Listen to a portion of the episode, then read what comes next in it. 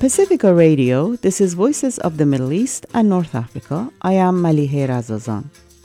After three weeks of huge popular demonstrations by the Algerian people, ailing President Abdelaziz Bouteflika agreed Monday to not run for a fifth straight term. What they want is dignity, and dignity means everything.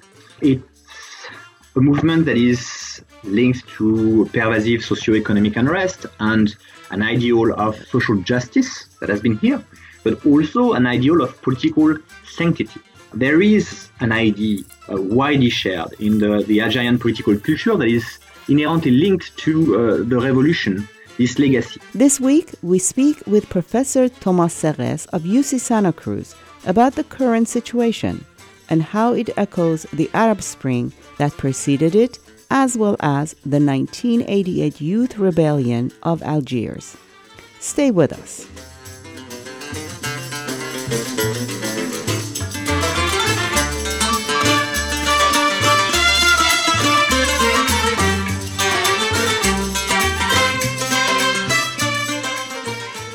From poster child for colonial struggles in the 1950s and 60s, Algeria has transitioned to a country that is still struggling to perfect its own democratic system 50 years later, trying to attain the long promised emancipation that so many had died for.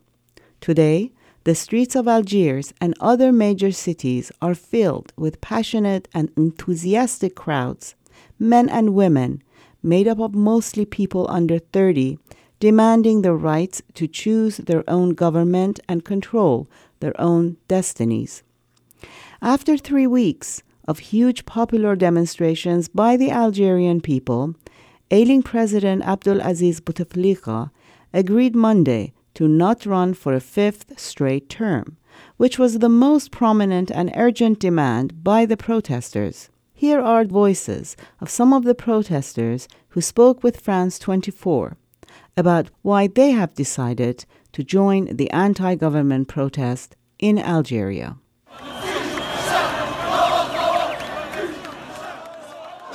Just look at the people here. This is action. We always said that one day the people would speak out and the people are out. We're against the fifth mandate. We're against a group of people who've taken hold of power and who are taking advantage of the president's illness. They've stolen control of our country. The situation in Algeria is very serious because the system is corrupt. We cannot continue with this system. He doesn't fulfill the conditions to stand. He's unfit. He's incapable of speaking or thinking.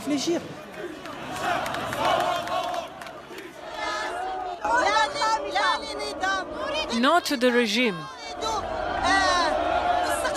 We need a better future for our children. We did not live a good life, but we want our children to live a better life. We want to bring down the regime.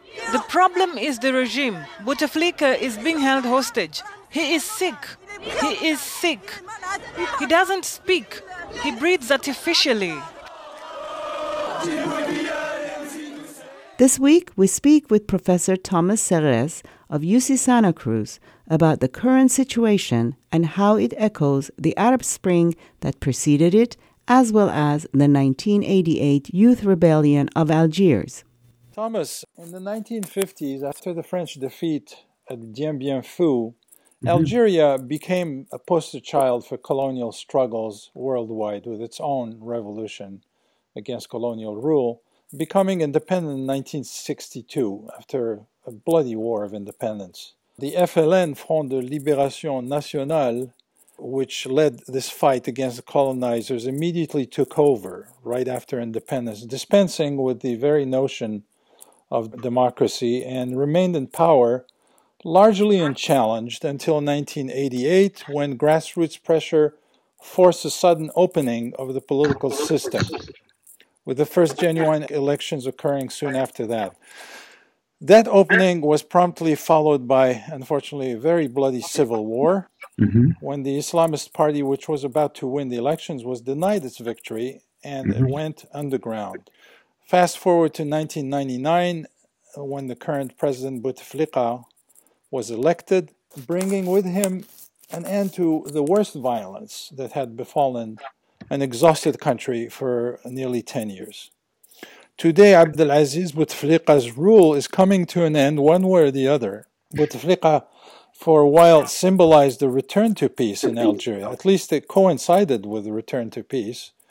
And this allowed him to win election after election, along with perhaps some irregularities that, that have been part of this of the electoral system. Tell us what is prompting today's generalized popular unrest, something that's been going on for uh, about two weeks now. Something that I want to say before we, we speak about the, the, the current uprising. If we go back, have a look at the general history of Algeria after independence, I think that it's important to keep in mind that the FLN was never actually uh, in charge.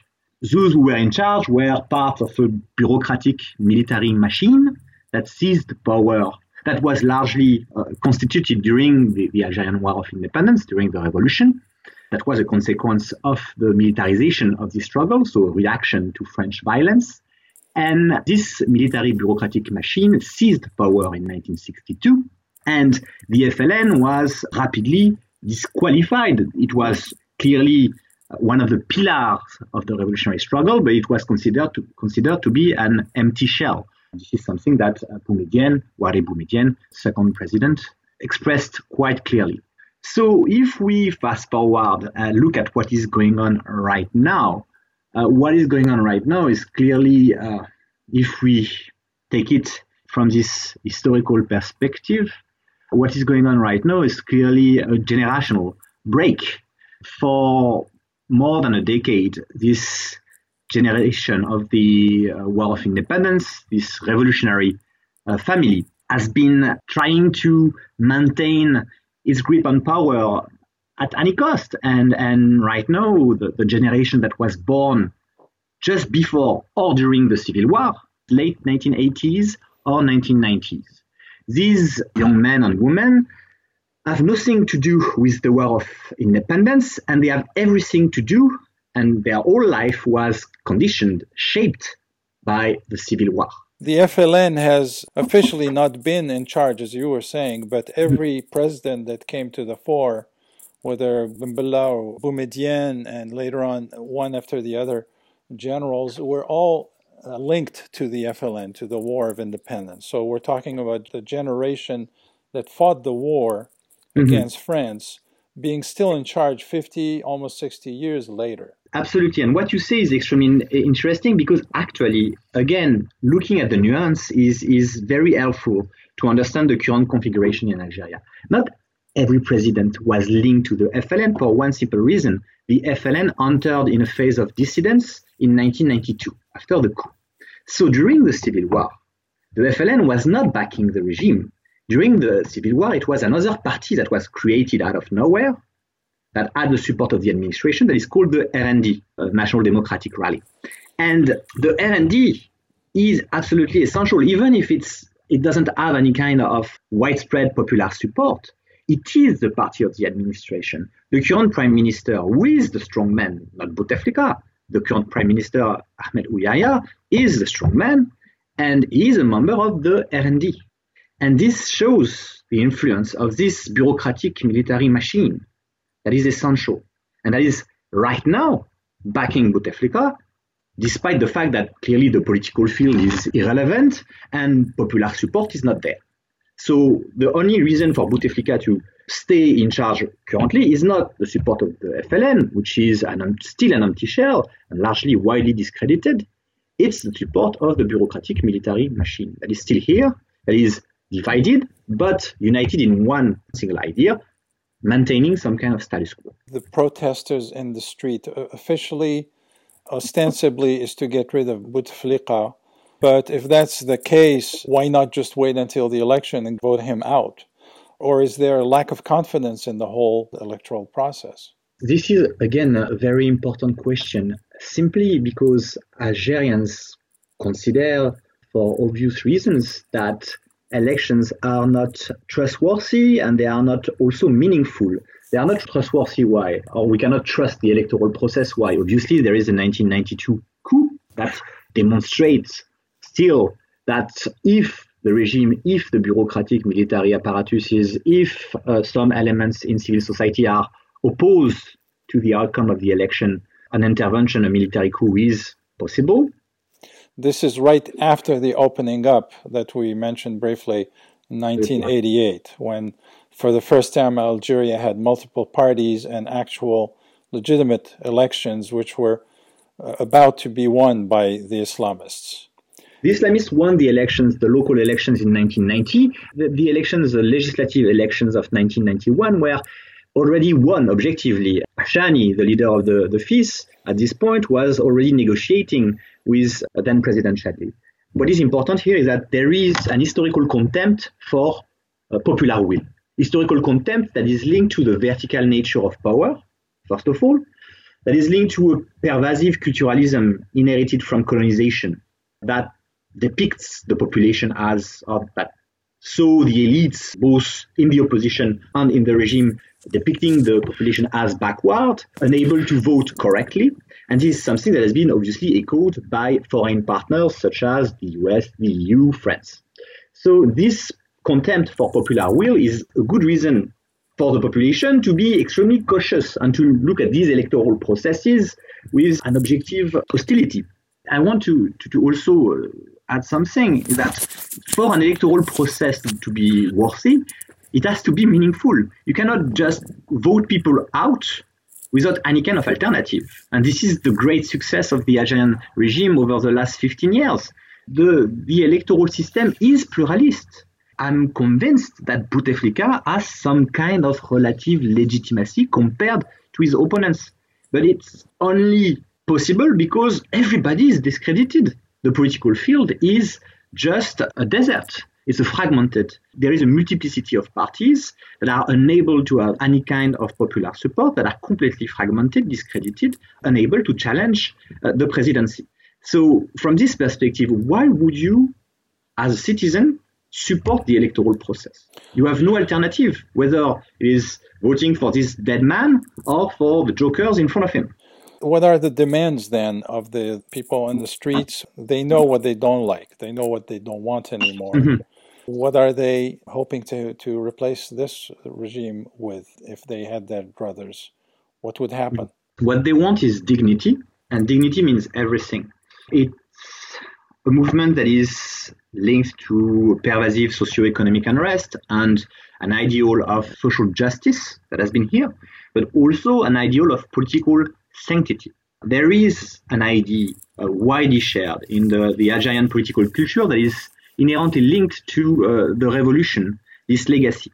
And I mean, a revolution is a political purity. You have to propose something that is just honest and fair and that is going to provide everything. And people in Algeria still believe in that. They still believe in that, and they have been, and their, their, their claims have been met with absurdity and contempt. Right now, what they are demanding, and this is what is wonderful, they are demanding everything. They are demanding everything social justice, democracy, respect, peace, and all the other demands that can at one point pop up in this kind of popular mobilization. Everybody has something to ask, to demand. But to be simplistic, it's about absolute socio-economic justice and absolute political respect. So you say respect, and a word actually that's very important has been important in other Arab countries dignity. Mm-hmm. Dignity. The word dignity, dignity right? Mm-hmm. Dignity is important, and this the trigger this time seems to be the absurd contempt mm-hmm. of the rulers uh, that they would keep on pushing this uh, farce. This Absolutely. pretense that this dead man is actually able to govern, and that's obviously disrespectful and mm-hmm. not worthy of the dignity of, of the Algerian people. Mm-hmm. But as you also mentioned earlier, the political field is extremely fragmented. At one time, before the civil war occurred, there seemed to be a preference for the, the devil we didn't know over the, the mm-hmm. devil we knew. Algeria seemed to be already tired of corruption mm-hmm. and, and tyranny, and they were going to give the benefit of the doubt to the Islamists who might not have been much better, but a civil war ensued. What is now the situation in terms of the most prominent parties? why is there such a, a vacuum uh, or a, such fragmentation? Mm-hmm. What are some of the main actors among these political parties that saw their birth uh, at the end of the 80s? Yeah, th- there is something that I always repeat, but there is no vacuum of power in the Middle East. Anywhere in the Middle East, there is an excess of power because of that uh, fragmentation and a, and a competition. Currently, we can look at the Algerian political field in very simplistic terms. You have four dominant trends or political traditions. The nationalist tradition, that is historically legitimate and that is represented obviously by the FLN, the RND, and many other parties. And you have parties in the opposition that are that belong to this nationalist family. Then you have the Islamists, who are extremely important because of what happened in the 1980s and 1990s, and the in this Islamist subfield, we can identify two different trends. Have the Islamo-populist trend, which is in a way the continuation uh, of the Islamic Salvation Front, the FIS, and the party that uh, won the election in 1991. And this Islamo-populist trend is untarnished, but viewed with suspicion for obvious reasons. Because Algerians are obviously opposed to any kind of terrorism, and many of them will view Islamo-populist actors as extremely suspicious and potentially dangerous. Okay, so they're not untarnished. They have proven through their violence that they're dangerous people. The thing is, with this idea of untarnished, when you look at somebody like Abdallah uh, Djaballah, he has never, at any point in his political career, taken part in any kind of violence. Abdallah Djaballah, who is by far the most coherent political actor in Algeria, is an Islamo-populist, but he has never supported violence. He has never supported the FIS. And he is right now a figure that is clearly, in a way, credible in Algeria. Even if, yes, he is conservative, and clearly, for example, he, he, I think that he still supports the family code, which is extremely problematic in Algeria. It's like conservative uh, set of laws. Bureaucratic Sharia. Right. Sharia is something that can be negotiated. The state is much more uh, efficient when it comes to uh, implementing conservative policies. So, what you're saying about these Islamist parties is that even though the general movement has been tarnished by the violence that happened in the 90s, not every element, not everybody who identifies as an Islamist, but not everybody's been tainted by this violence. Absolutely. For also an obvious reason, the process of national reconciliation uh, directed by the presidency, by Bouteflika, was clearly aimed at excluding violent actors so violent Islamists, most of them are out of the political uh, game. Somebody like Djaballah has never taken part in violence. The Islamo-populist trend in Algeria is already uh, a collection of various fragments of the Islamist movement. But there is another trend that is dominant currently, which is the legalist, reformist trend in a tradition that somehow follows the, the steps of the Muslim Brotherhood. So there is no uh, party of the Muslim Brotherhood in Algeria, but the MSP, the Movement for the Society of Peace, led by Abdelrazak Mokri, is, I think, by far the strongest political party. It was uh, associated with the government. It took part in uh, government coalitions in the 2000s. They left this presidential alliance in 2012 after the Arab Spring. And same thing, they cannot be uh, suspected of supporting violence. They have always been opposed to violence. Their position is rather pro market, reformist. If one can denounce something in their platform, is that they are ambiguous when it comes to the regime, but they are clearly not radicals. They're neoliberal. When you say reformist, you mean people who want to reform the economy. Absolutely. Uh, reformist in the sense that they want to reform. Their discourse is ambiguous, but obviously there is a notion of reforming political process because they consider rightfully that they would benefit from any kind of political opening. But obviously their political discourse is coupled with an economic discourse. And yes, mainstream Islamism is pro-market. It's neoliberal. In Egypt, it was the case. It is the case in, uh, which is not the case when you look at the Islamo-populist trend. Somebody like Djaballah will have more socialist take on these economic policies. So if you allow me just to develop something else that is important, because the Islamist field, subfield, is an important part of the political field in Algeria, but there is also a Berberist. Berberists are those uh, elements in the political landscape of Algeria who have pushed for a stronger presence for the Berber culture mm-hmm. and Berber language and official recognition of the importance of the Berber language and culture nationwide, not just in Berber speaking regions. And at the same time, Berberism has been, because of this tension opposing Berber speaking or Tamazight speaking regions and Algiers, the, the, the, central state, they have also been uh, in favor of some kind of decentralized democratic uh, government. So their culturalist discourse is coupled with a democratic, uh, pro political reforms, pro human rights um, discourse. So for the last 60 years, even before the rise of Islamism, Berberism has been the real, the main force of opposition in Algeria, the main opposition force in Algeria. So there's these different tendencies. You have the Islamists and you have the Berberists, and then you have the traditional FLN now slash RND nationalists who sprang out of the struggle against colonialism.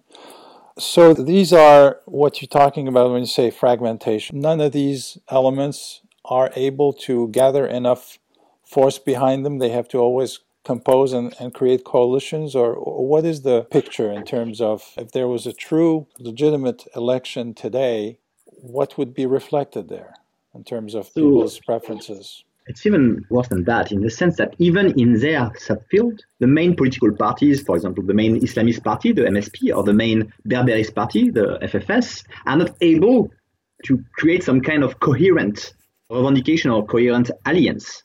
Each of these political field of subfields are extremely divided. Yeah. So at this point, what you have in Algeria is at least 10 to 15 relevant political parties.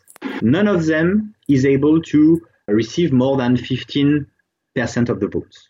And it will be the FLN. 15% of the votes, it's the best one can do currently.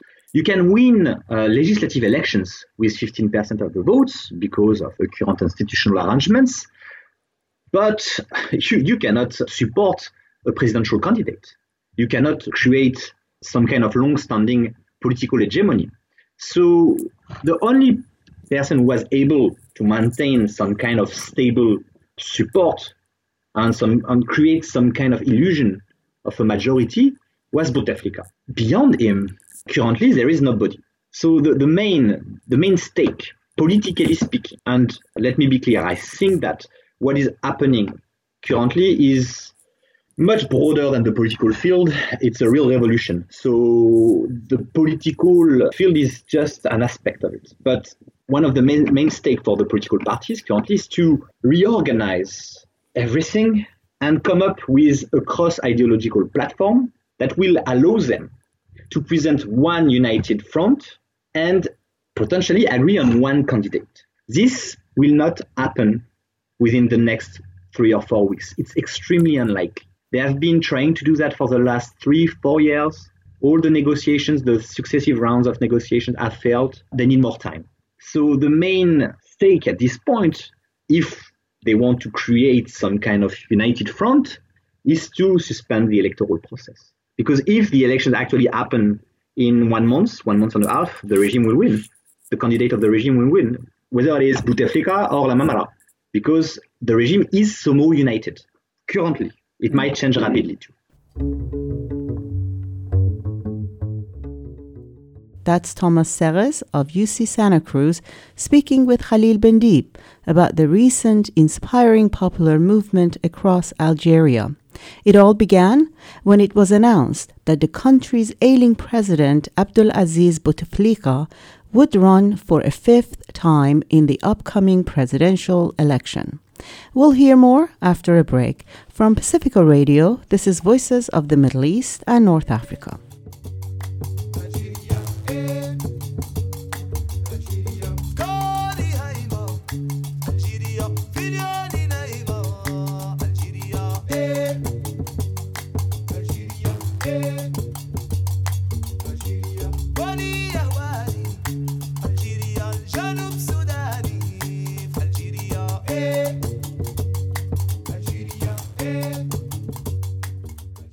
What is the role of the press in all this? Following 1988, the street demonstrations and the, the heavy toll, there's talk of 500 to 800 victims, people who died in the streets, mostly young mm-hmm. people.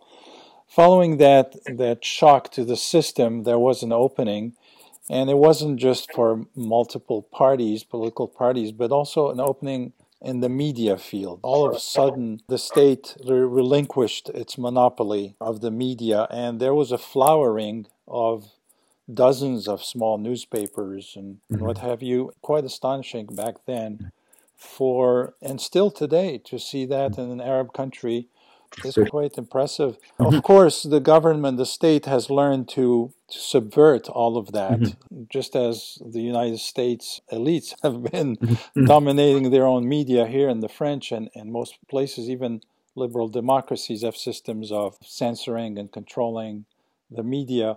Tell us briefly what the picture is 20, 30 years now later, 30 years after this opening up of the media there's still some voices that are courageously criticizing the government and others that have been co opted by the government. Tell us a little bit what these people are doing right now as hmm. this uh, revolution, you call it a revolution, is unfolding. Yeah, I have been always uh, impressed by the vitality of the Algerian printed press, especially the newspapers, because it was the main achievement, something that survived the Civil War. This private printed press and all these journalists who relentlessly criticize the government, who relentlessly echo the claims of all the social movements scattered around the country. This private press, especially newspapers such as El Watan or Al Khabar, uh, El Watan in French and Al Khabar in Arabic, have been absolutely key in maintaining high level of criticism in the public space in Algeria over the last 15 years. And yet they have faced all kind of government hidden repression because obviously Algeria is officially a democracy and the process of democratization has been on its way for the last 20 years. So it would be impossible for such a democratic regime to crack down massively on journalists. But the daily harassment the um, legal nagging, all the, the attempts to undermine this freedom of speech have somehow failed to discipline these newspapers, especially El Khabar and El Watan. And because of their activism at this point, I think that we can call about we can speak about activism, they have been able to maintain this spirit of rebellion in the public space, and they have also legitimized popular demands, as I said before, coming from social movements, the unemployed movement, the anti-fracking movement. And what is currently happening is largely a consequence, a reward for their activism. And when you see the way in which Al Watan Al Khabar cover, document the current uprising, you feel the uh, excitement, the feeling that finally it's happening and that they have been struggling over the last 15 years to make this happen. And this is an amazing uh, thing to, to, to witness, even from, from afar, this kind of, of retribution.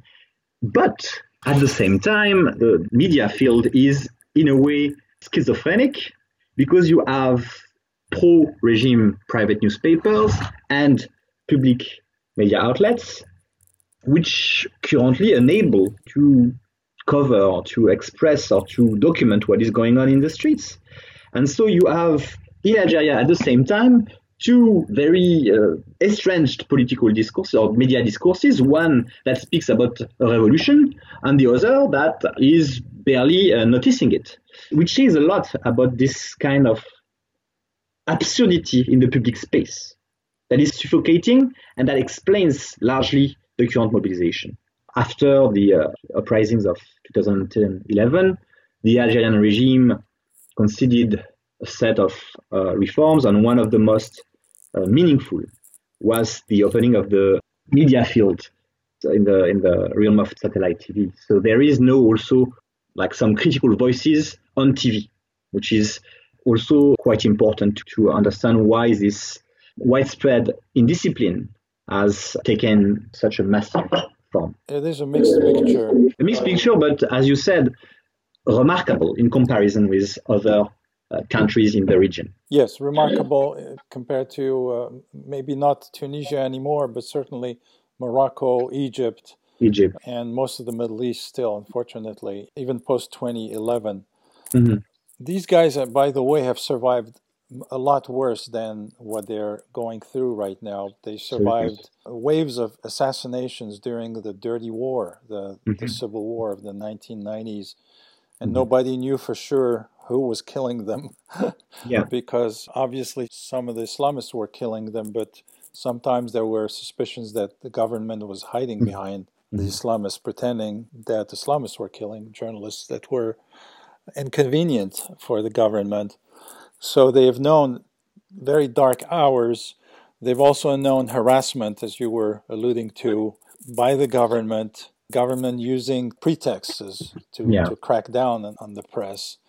All sorts of shenanigans. What has happened the past two weeks since this this new protest began? How have the journalists been treated, the dissident journalists? It's extremely interesting to observe because the regime is navigating a situation uh, that is uh, extremely contradictory. They claim to be democratic. They have played on this, they have used and instrumentalized this narrative of democratization for the last 15 years, and therefore they cannot crack down massively on journalists.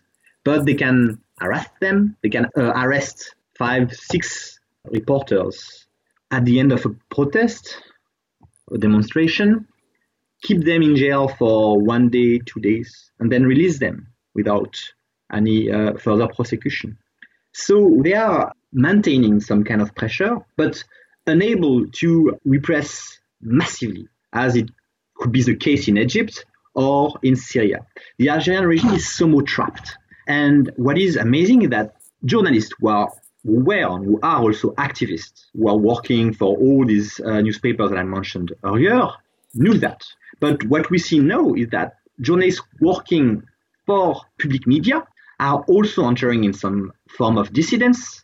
They are also protesting the way in which uh, their hierarchy is covering the current uprising. And this civil disobedience is now taking, I would say, a new a new form, a new meaning. It's also a question of freedom of the press and freedom of the press, especially for those who work for the state. Because over the last 15 years, private newspapers had this kind of ability to express their discontent. But for those working with media, it wasn't a possibility. And now they are using this moment to make this claim in the public space and say, we want to be real journalists too. We want to do our job correctly. There was one famous uh, anchor woman who just resigned from her job on TV. Absolutely. Uh, same thing happened the Radio Chaîne 3, which is the, the francophone radio. The most Nigeria, popular which... French language radio station in Algiers. Exactly. Same thing happened. So this movement is happening currently in the public media, which shows that it's the current socio-political equilibrium is shaking and cracking from all parts. As one of my Algerian correspondents was telling me yesterday, the government has also learned, also followed the model of liberal democracy or so called mm-hmm. liberal democracy that have learned to co opt journalists just by offering them nice jobs and nice okay. benefits and nice salaries. Mm-hmm. Um, and withholding those nice goodies from people who don't toe the line.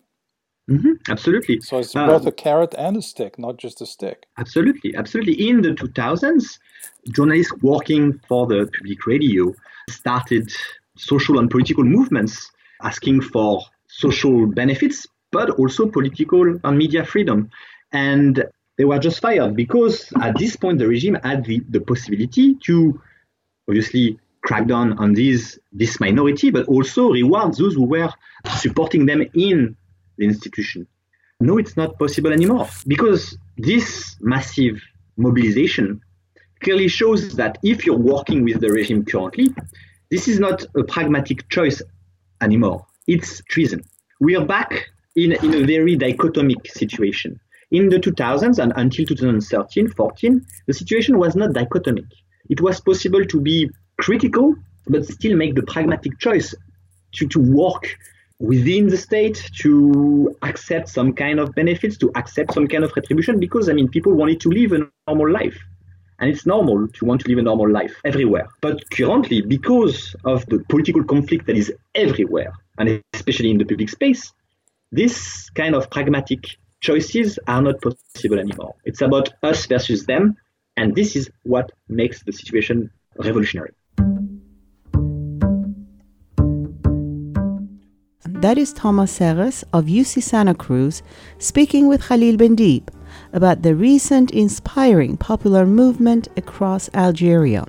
It all began when it was announced that the country's ailing president Abdul Aziz Bouteflika would run for a fifth time in the upcoming presidential election. We'll hear more after a break. From Pacifica Radio, this is Voices of the Middle East and North Africa.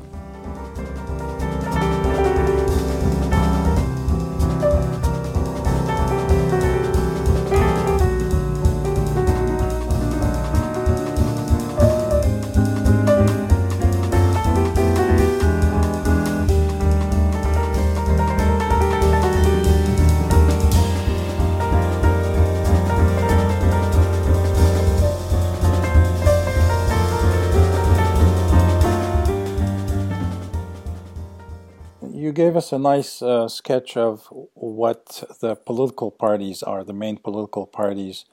But in an interview you had recently in Jadaliyya magazine, you were also able to give a brief description of the opaque clique that is currently in power right behind Bouteflika. Give us a little bit an idea of who these are, both the business elites and the maybe the military uh, type of people, the political forces that are behind Bouteflika and who are seemingly unable to agree on a successor as we mm-hmm. speak. Yeah, uh, that's one of the recurring questions when it comes to Algeria who is in charge? First of all, it's a state, institutionalized, so a state can function by itself without any kind of leadership. Uh, these institutions have their own way to function, so it's not about like the state itself. It's about those who are at the highest level of decision making and who uh, try to secure some kind of, of status quo. What we call the regime is cartel-like structure that brings together various groups. The core of the regime is situated at the highest level of the military bureaucratic apparatus, so in the administration and in the army, and obviously within the presidency. It's not Bouteflika himself who is a dead man, but the people around him. And the presidency is an institution, it's a collective actor. The administration, the highest level of the administration, is embodied primarily by these uh, civilian figures uh, trained in Algerian elite schools, such as the National Administration, the l'ENA, and most of, I would say, the hatred figure in the regime are from the ENA, were trained at the ENA, Ouyahia, Sellal, and so is Lamamra. So you have this bureaucratic elite, technocracy, which is literally a, a, state class, a class that has been trained to serve the state and own the state. Ouyahia was the prime minister, and then Lamamra tells what their functions are, these three yeah. Ouyahia, Sellal, and Lamamra are all alumni of this ENA, trained in diplomacy. Ouyahia served as the head of the presidential cabinet in the 1990s. Then he became prime minister. Then he left. He came back as the um, head of Bouteflika's campaign in 2014 and ended up being minister again, prime minister again in 2017. Sellal was prime minister from 2012 to 2017 and is currently, and he was running Bouteflika's campaign until last Sunday. He was sacked Sunday night. And Lamamra is a former Minister of Foreign Affairs, ambassador at the UN, ambassador in the US too, a figure that is well known internationally, respected by these foreign partners, whether they are American, Europeans, or African. So all of them, this both, enfin, Ouyahia, uh, Sellal, and uh, Lamamra all have this diplomatic training, but Sellal and Ouyahia focused mainly on managing the polity, managing the government on a daily basis, when Lamamra is a figure of Algerian diplomacy. This is why Lamamra is currently the best option to become the, ne- the next Algerian president if the solution comes from within the regime. Yes. Because he's respected internationally, and unlike Sellal and Ouyahia, people in the street do not hate him yet. Sellal and Ouyahia are, especially Ouyahia, Ouyahia is especially uh, so closely uh, linked to Bouteflika and to the status quo. Yeah, and I think that people uh, reject Ouyahia much more than Bouteflika himself. It has been like that for, for the last ten years. Is the the violence of the regime is embodied by somebody like yeah. Ouyahia. Mm-hmm. He's, he's somebody who has been routinely speaking about chaos, about the fact that the Algerian people should stay in line and walk the line because they know the price of anarchy. He has been calling opponents anarchists and uh, he has been, I think, pretty uh, clearly uh, presenting an alternative. It's either you deal with us, or you all like end up killing each other like you did in the 1990s. He did even worse than that, I think. To me, even worse, he actually implied that uh, the Syrian scenario could play out in Algeria should these young people in the streets uh, be so obstinate and not just go home. Ouyahia has been, if you want, producing an extraordinary amount of symbolic violence. This is why people reject him so much. He is really currently, I can tell you that it's about Bouteflika, but Bouteflika is just some kind of ghost, and we are here at the same time, yeah. And Gaid Salah, so we come to the army. The army is legitimate as a political actor for historical reason, because there is this ideal a political union or identification bringing together the people united and the army and the people hawa hawa they are, they are brothers. But that makes sense and it's something that has been here for the last 60 years.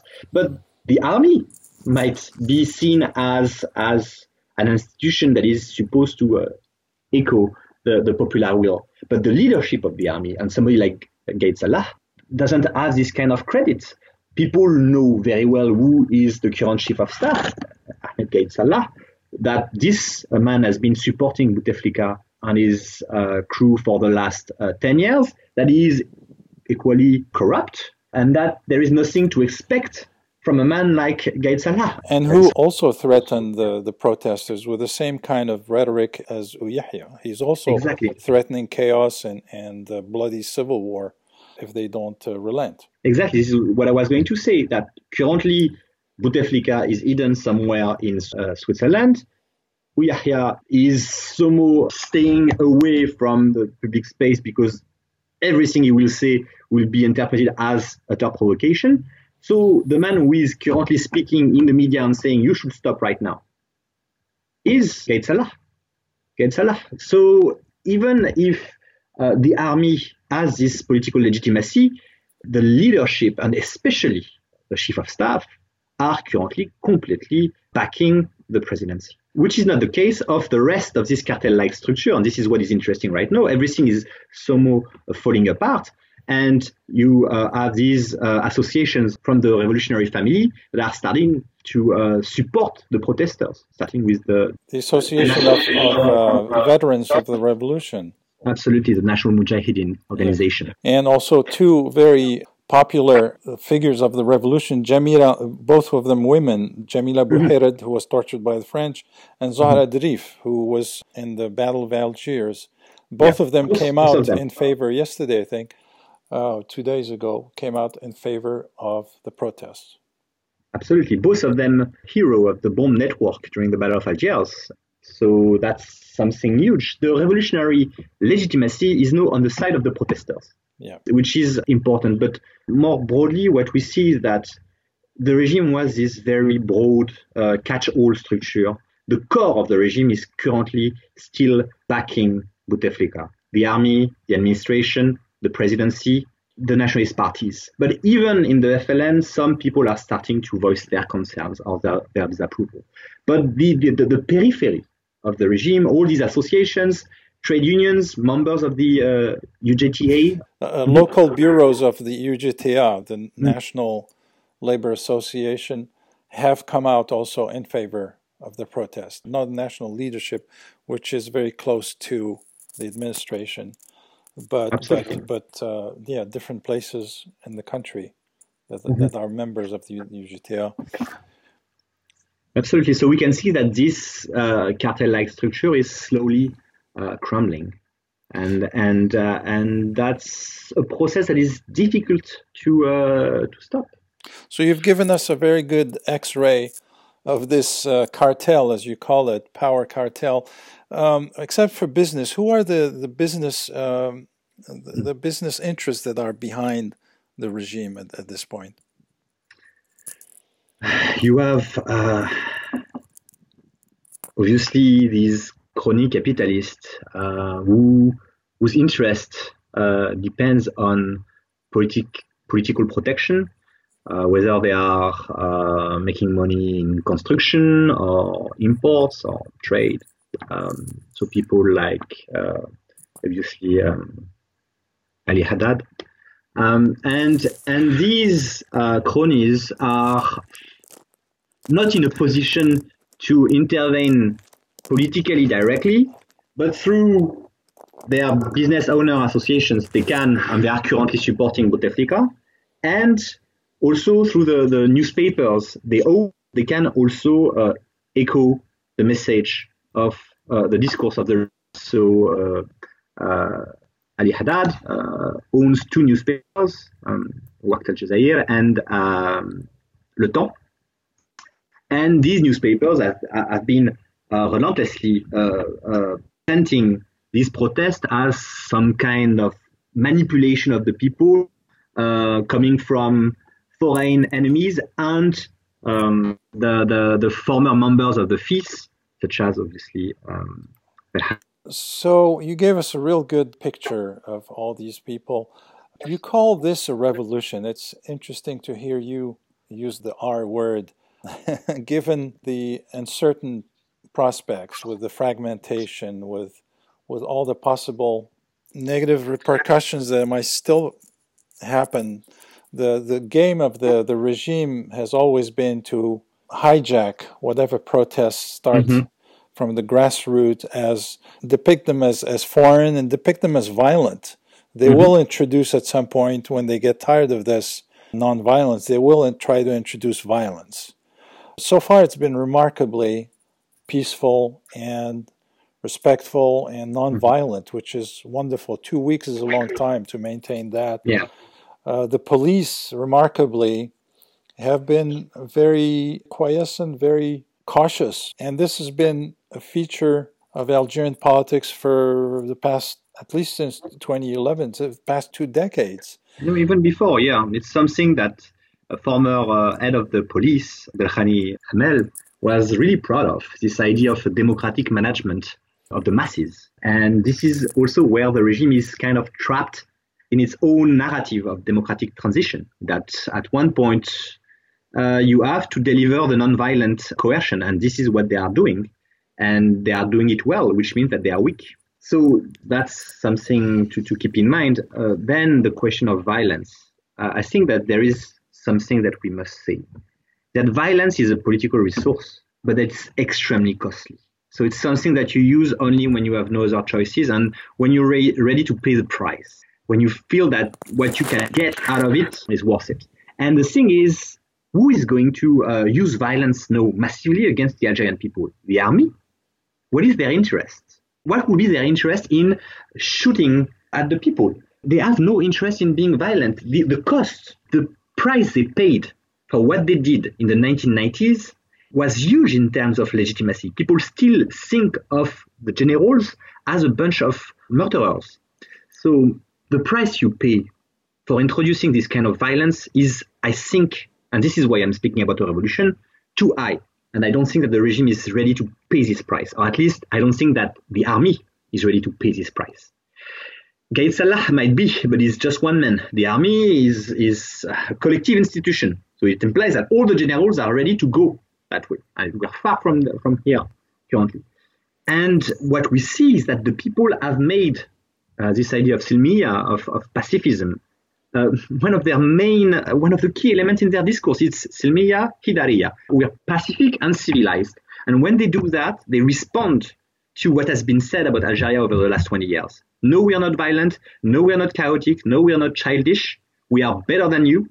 And I know it might be wishful thinking. It might be me who really wants this to happen in a perfect uh, way. But what I've seen over the last two weeks tells me like just one thing is that one can trust these protesters to do the right thing because they have done everything perfectly. And that's amazing. That's amazing because also it shows that what they have been through over the last 30 years allowed them to learn how to navigate this situation, this crisis, and how to neutralize the violence, how to neutralize the contempt, how to neutralize the support of foreign powers for their authoritarian regime. And I think that this is the most important thing to keep in mind. Algerians deserve to be trusted at this point. Algerian President Abdelaziz Bouteflika has just renounced his latest bid for the presidency and has decided to postpone the election. And this is no small victory for democracy in Algeria. The principle of the sovereignty of the people has been reinforced, at least in one tangible way. But in practical terms, other than you know, no more zombies in power mm-hmm. and no more opaque, uh, unelected cliques behind the zombies, in practical terms, where do you think this leaves the Algerian people at this critical juncture? Well, it's a, it's a great question. It simply, in a way, put the whole country in a, in a situation of, for once, of uh, extremely um, exciting and wonderful uncertainty. Because there is certainly a possibility that all this will end with the same kind of never ending transition, or even, why not, with a military coup. But what we have seen for the last three weeks is that there is a mobilized demos, there is a mobilized citizenry, and there is no reason for them to stop. So everything is possible, but I, I firmly believe that this is the beginning of a very interesting evolution of the country toward a system that might be, that could be genuinely democratic. But, and to be absolutely clear, the zombie is still in power and the clique is still currently in power. So it's far from being over and they might have uh, some kind of other resources that they can mobilize in order to, um, to remain in charge. So the fact the fact that they haven't given any new dates for the election, for example, and they have not resigned from power, that is kind of leaving things up in the air a little bit.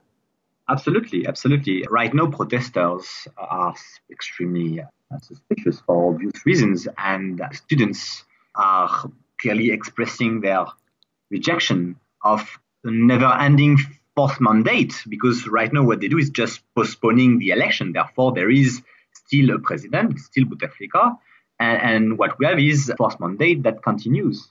And the regime has, in the past, used all the tools, all the, the, the toolkit of democratization to ensure some kind of never ending transition. So right now they are still, when I say they, I mean the regime and the, the various groups associated with Bouteflika and the presidency, they are still somehow in their comfort zone. Transition is their comfort zone. This is what they do. So obviously, without a continuous popular mobilization over the next couple of weeks, this might result in a, some kind of status quo. So we haven't seen the end of this. To be continued. Uh, that's to be continued, but it is extremely interesting and it offers an extremely positive, optimistic perspective on Algeria and more broadly on the Arab world. And I think that after what happened in Egypt or in Syria or in Libya, we are all in need for this kind of very positive examples. And it's wonderful to see the Algerian people leading the way.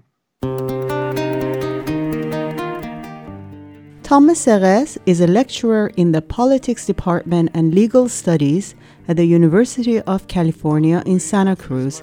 He's a specialist of North African and Mediterranean politics, and his scholarship focuses on questions of crisis, economic restructuring, and authoritarian upgrading.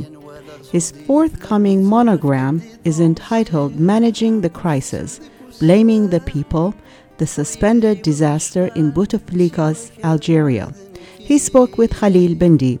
For more analysis about the political and social history of popular movements in Algeria, and the current political landscape, please visit jadmagazine.com. From Pacifica Radio, this is Voices of the Middle East and North Africa.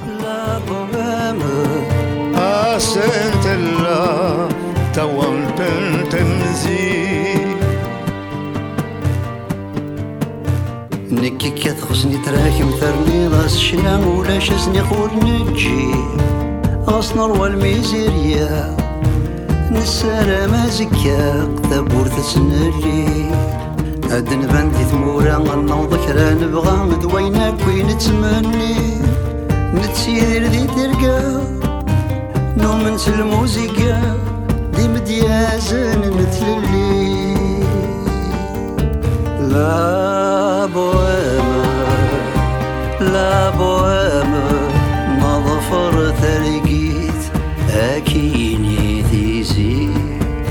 لا بوهيم لا بوهيم وليت وجده بدل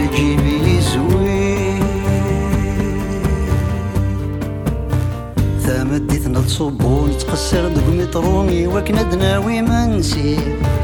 ميت ثغلي دورو أنا الزلسة بيسطرو قدهي تصغيبي مين عين نستعفو تخم تاتي بنكروبة بس يقبل سكريدي.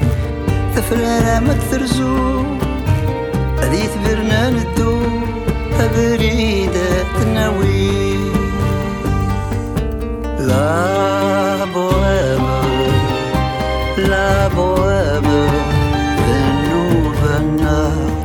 أسد نفلالي لا بوهمة لا بوهمة ألا غيتشو رمضان رايروي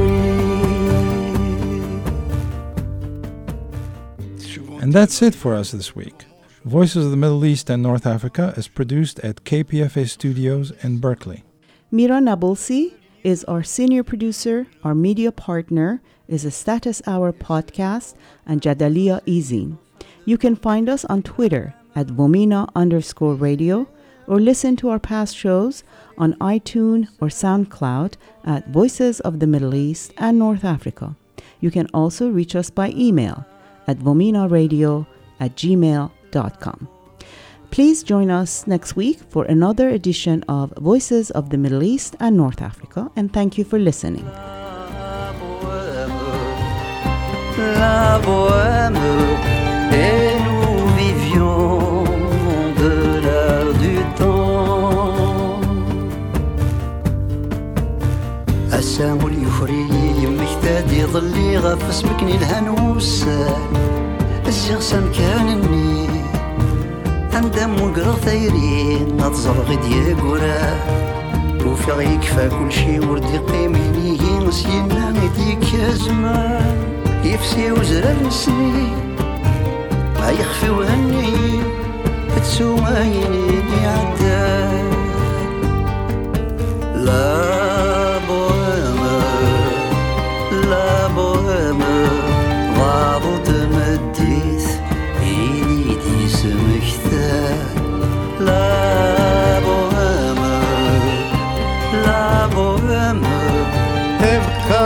koşul halin